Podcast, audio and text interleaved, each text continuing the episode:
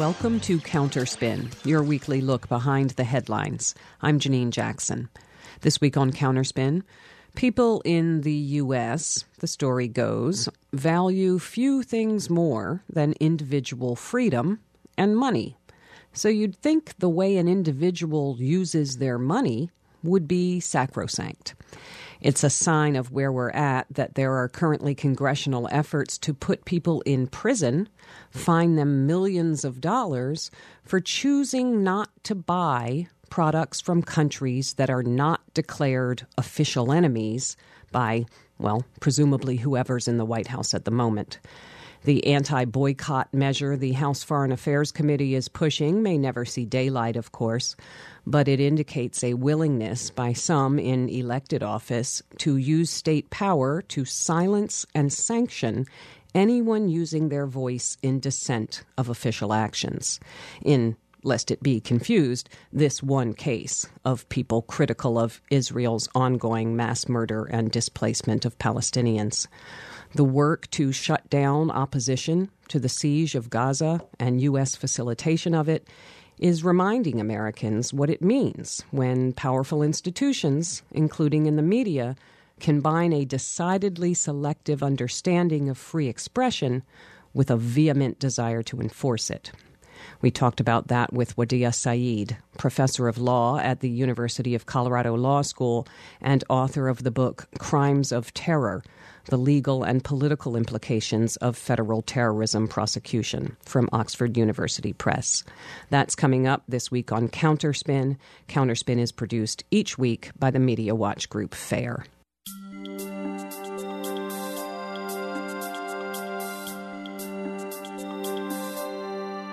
Depending on when you hear this, the Rutgers New Brunswick chapter of Students for Justice in Palestine might be the most recent campus group to be suspended for what administrators called disruptive and disorderly conduct and failure to comply with university or civil authority. SJP is a student activist network of campus groups in support of Palestinian lives and liberation, and naturally very active now in the midst of Israeli military attacks on Gaza that, as we record, have killed some 20,000 Palestinians minimally, injuring and displacing orders of magnitude more. Calls for a ceasefire, at least, are growing in this country and around the world but that's in the face of ever more aggressive top down efforts to shut those calls and the people making them down. If we are to resist what many are calling a new McCarthyism, we need to inform ourselves of what and where the concerns are and to stay in conversation with one another. Here to help us with both of those is Wadie Said, professor of law and Dean's faculty fellow at the University of Colorado Law School and author of the book Crimes of Terror, out from Oxford University Press. He joins us now by phone. Welcome to Counterspin, Wadie Said. Thank you for having me. Listeners will have heard the unsettling reports, more it seems each day, of not only student groups being shut down on campus, but powerful people calling for publishing lists of the names of any students who even sign a petition so that they can be denied future jobs.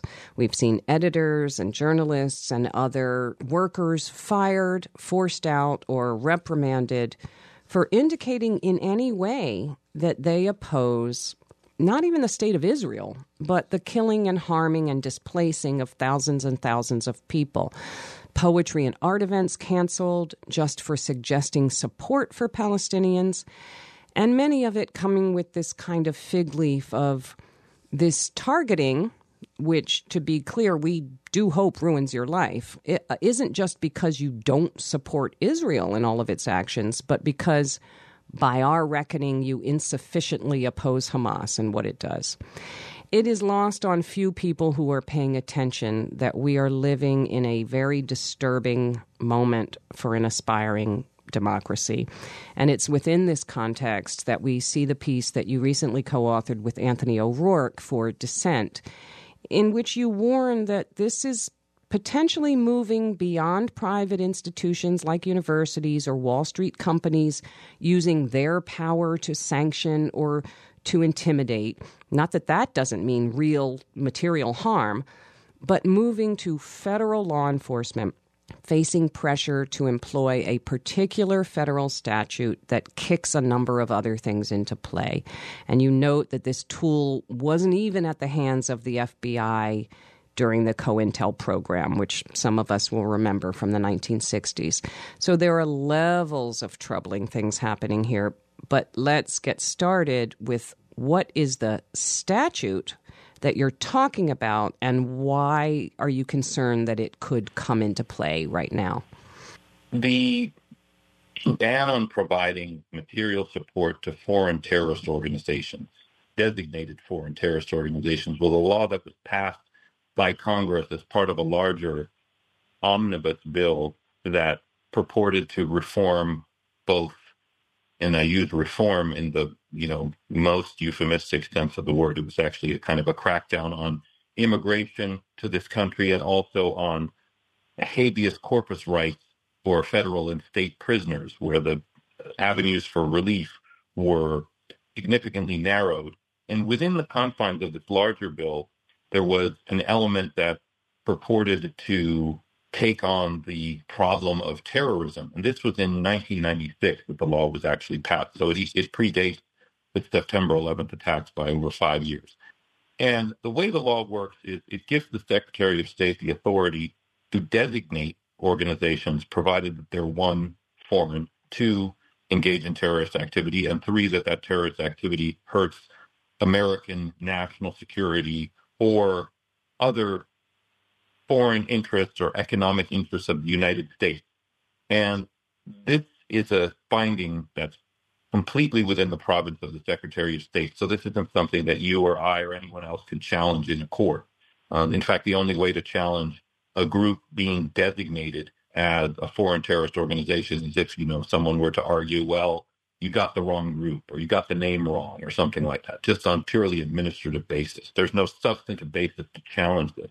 And once a group is designated as an FTO or foreign terrorist organization, individuals, wherever they are, are prohibited from providing what is called material support. And when the law was passed in 1996, the idea was that there was a problem in the United States that Congress was cracking down on. Terrorist organizations raising money via humanitarian or charitable activity. And the idea was that Congress made a finding in passing this law that money is fungible. And so money for legitimate charitable activity, the government never challenged that the activity in question was charitable activity. They just said that if a terrorist group is raising money for charity, that frees up money for buying weapons and conducting violent activity. And it can be banned as such. It can be criminalized as such the interesting thing here, um, well, there are many interesting things, but some of the interesting things here are, for example, one, uh, this bill created a list of foreign terrorist organizations, but it was passed in the wake of the Oklahoma City bombing, which was a decidedly domestic act. And there's no corresponding list of domestic terrorist organizations, for example. Two, this purported problem of terrorist organizations raising money in the United States under the cover of humanitarian activity. I personally have never seen, and I've been following this law since it was passed and litigating it and studying it for over 20 years. And I do have to say, I have never seen evidence that this was a really pressing problem, that the United States was somehow a, a way station for terrorist organizations to raise money under cover of, of charitable activity. So there's that issue as well. And then the final issue is that the concept of material support, money and weapons and things like this, tangible items that contribute to an organization's illegal ends or illegal goals, that has expanded to include things like free speech. So in 2010, the Supreme Court, in a case called Holder versus Humanitarian Law Project, decided that material support in the form of speech could be criminalized. So if I wanted to say provide a designated foreign terrorist organization, so the group of the day is Hamas, the Hamas, the Islamic resistance movement. Uh, if I wanted to say, hey, you need to work according to international law and be less violent and use peaceful means to pursue your goals and get away from violence, I could be prosecuted for providing material support to a foreign terrorist organization, provided that that support is done in coordination with or under the direction of the foreign terrorist organization. The key stop that the Supreme Court put in place because they they realized that you know this was going after what was otherwise protected free speech. The key stop or you know kind of safety valve provision that they put in was they said provided the speech that is you know being criminalized as material support has to be in conjunction with or at the behest of a terrorist organization. Independent advocacy is not covered. Hmm.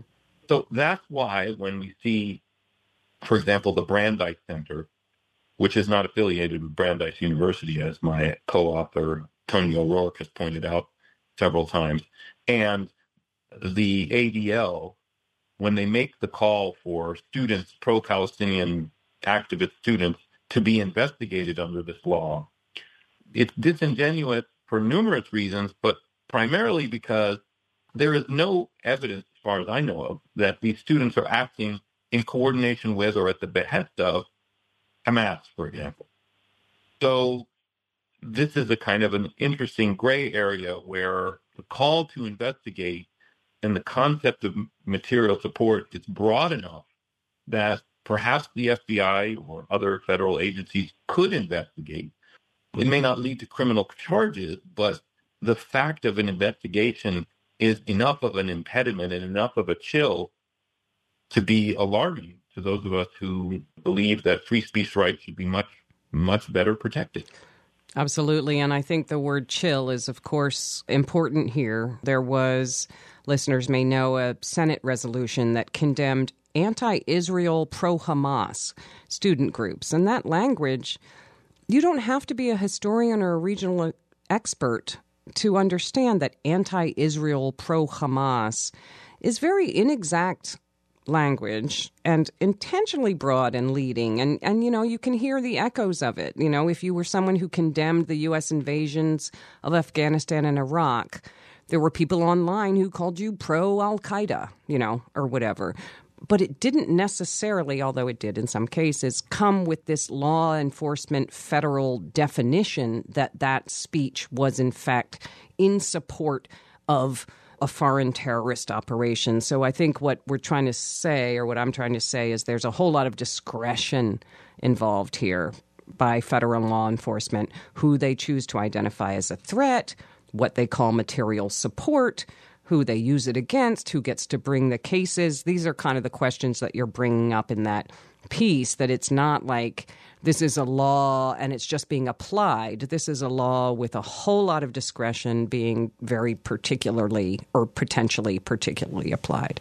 Of course. And I mean, I think one of the things that I identified, again, many years ago when I was a federal public defender and working on a case involving material support charges, and I've talked about this quite a bit in terms of my writing, but I initially saw it in the context of a terrorism prosecution where you see how the law, the material support law, has a kind of a what I call a double selectivity problem. The first is who gets on the list. So it's not every group that engages in not every non-state group, it has to be said. These are all non-state actors, with one exception of the Iranian. It's kind of confusing because it's the Iranian Republican Guard, but they call themselves the Islamic Republican Guard. Right, right. That, that's part of the kind of Iranian government. So that's the one exception to this whole apparatus that targets non-state groups, with the one exception of this Iranian group. But basically, targets these non-state groups. So there's a question of who gets on the list okay, which is 100% within the discretion of the Secretary of State. It's not something that you or I can say anything about or influence. And then there's a question of even if a group gets on the list, it doesn't necessarily mean that anyone's going to be prosecuted for providing material support to any particular FTO, because like you mentioned, this is all discretionary. Prosecutors have basically unreviewable discretion to bring these type of cases, provided they're free of overt bias, which is almost impossible to prove.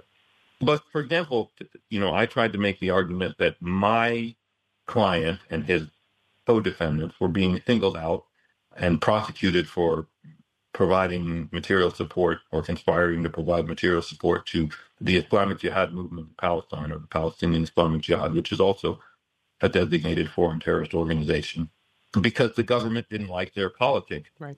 and was singling them out. Whereas there were individuals in this country who the FBI had investigated who were active on behalf of a an Israeli foreign terrorist organization called Kach or Kahane Chai. And the FBI investigated the Kahane movement in the United States and it raided their offices and seized all sorts of, you know, in, seized all sorts of equipment and computers and documents, etc. And it knew exactly who these people were. And it looked from media reports that they were actively, you know, uh, raising money in the United States. But nobody, to my knowledge, from the Kahane movement in the United States or outside was ever prosecuted. And now, interestingly, in 2022, the Biden administration actually, Secretary of State Blinken actually removed the Kahane organization, Kach, from the list of foreign terrorist organizations. I could say a lot more yeah, about no. that, given that some no. of their main leaders are now actually high ranking ministers in the Israeli government. This is all a way of saying that this statute is rife for eye of the beholder, you know, kind of discretionary, I would argue unfair or selectively prosecuted types of of cases. Well, and and just adding to that, and I definitely want to indicate for folks that dissentmagazine.org is where this piece by Wadie Said and Anthony O'Rourke appears that we're talking about. But the FBI, as you also point out, they're trying to enlist campus law enforcement on these on these crackdowns and on these you know sort of lists and again it's a kind of authority versus authority you know and we've seen campus law enforcement resist those efforts when it comes to immigration for example so in other words these tools that are being used to get onto campus and name people who you know we're going to call violators of of law campus authorities have had an opportunity to say the degree to which they're going to get federal law enforcement involved in what they're doing, and they've chosen against it other times. So there are tools they have to use if they want to resist this kind of encroachment. You know, that's a really interesting point because I think in the context of immigration, there's an understanding on behalf of university leadership around the country, private and public universities, that immigration and foreign students and being kind of attractive as a place for where foreigners would want to come and study is a critical interest of the American university system and how it operates and generates, I hate to use this horrible phrase, but generates revenue, mm-hmm. you know, and, and basically is a kind of critical component in its kind of the way the American university markets itself. So, like you said, universities, when faced with draconian immigration laws and calls for crackdowns on immigrants, they resist. The universities resist, and university administrations resist. What we saw, I think it was two weeks ago, with the university presidents of Harvard, MIT, and Penn right. being called before a committee on the House to testify about you know, on campus tumult and the issue of anti Semitism. And they were faced with Representative Stefanik saying that intifada is a call for genocide of Jews. And from the river to the sea is a call for the genocide of Jews, which to me is an afactual assertion at best. Yes. And kind of a malicious falsehood at worst. And when that occurred, none of the university presidents challenged her on the facts and said, this is an outrageous assertion that you're making. So, for example, in the Palestinian context, the first intifada from 1987 to 1993 was a largely peaceful uprising against what was then and still now the longest military occupation of modern times. So it's a kind of a, a, moment of great pride in the Palestinian consciousness. And she was basically equating it to a call for genocide of Jews.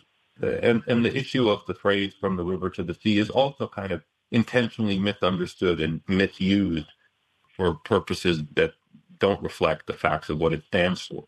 And none of the university presidents said anything about that. They didn't say, "Well, actually, your your assertion is wrong." They just kind of dithered and and kind of wound themselves up, which provided fodder to people like Representative Stefanik and those who share her position that this was somehow uh, denying or endorsing calls for genocide, which is, of course, a kind of monstrous twisting of the facts. Absolutely. And it's on that note that I think university administration don't fully grasp or are scared to grasp. And I can't figure out which it is. In my mind, for example, my question was, do these university presidents really not know what the term intifada means? It means shaking off in Arabic, right? Or loosely translated, an uprising. Do they really not know that? Or do they know and are they scared to engage? Either way, it's alarming. So I think that in that context, there's a kind of a, a, a real deep fear that university administrators must have in grappling with these issues that they don't, for example, in the context of, say, immigration. Mm-hmm.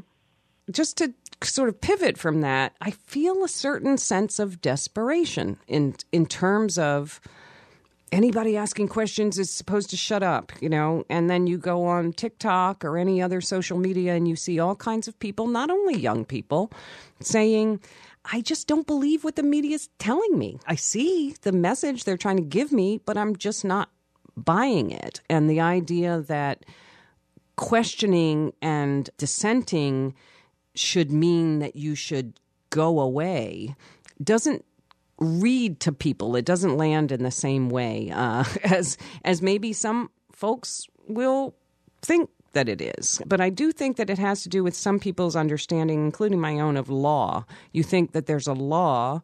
Surely this is against the law. And if we just apply the law, and I remember this from a conversation I had with Noura Erakat a couple of years ago the importance of not equating law with justice and of helping the public conversation understand that law and justice are not the same thing. But it's a it's a difficult thing to interpret and understand.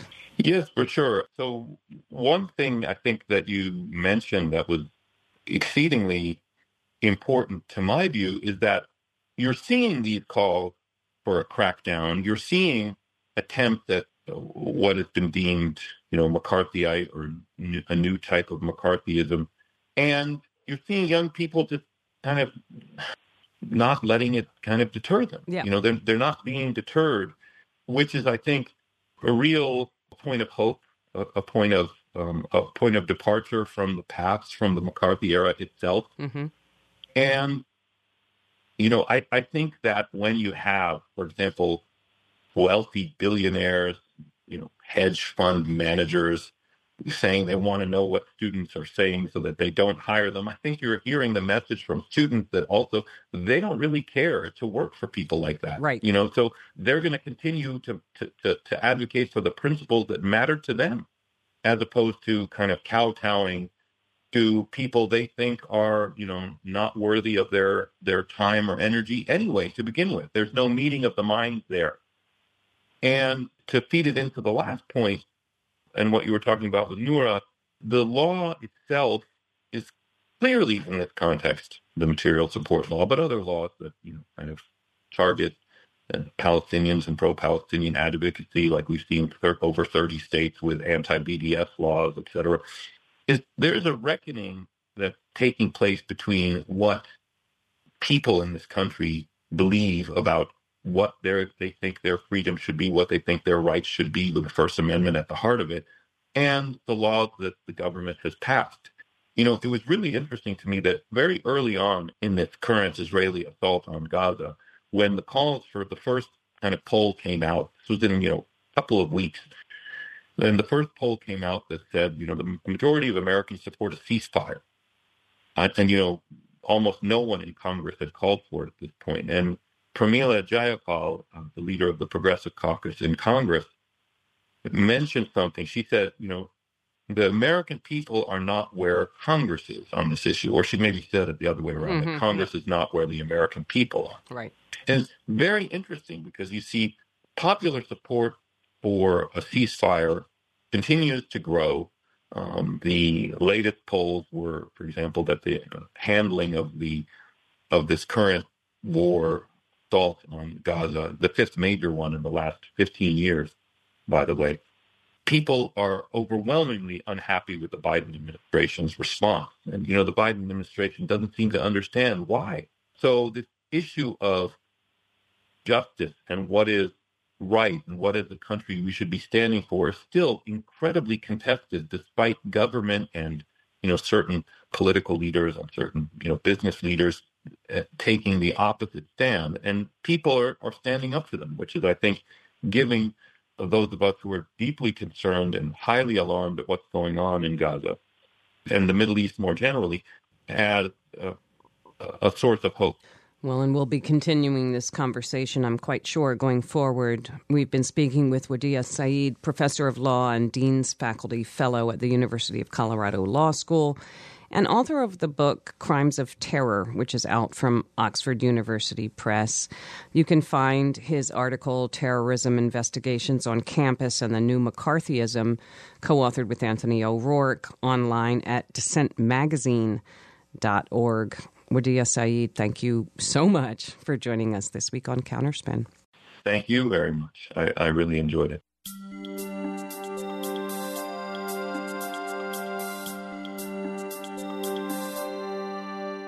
And that's it for Counterspin for this week. Counterspin is produced by the Media Watch Group Fair, based in New York. If you missed part of today's show or you'd like to hear previous shows, you can find them on our website, fair.org. The show is engineered by Alex Noyes. I'm Janine Jackson. Thanks for listening to Counterspin.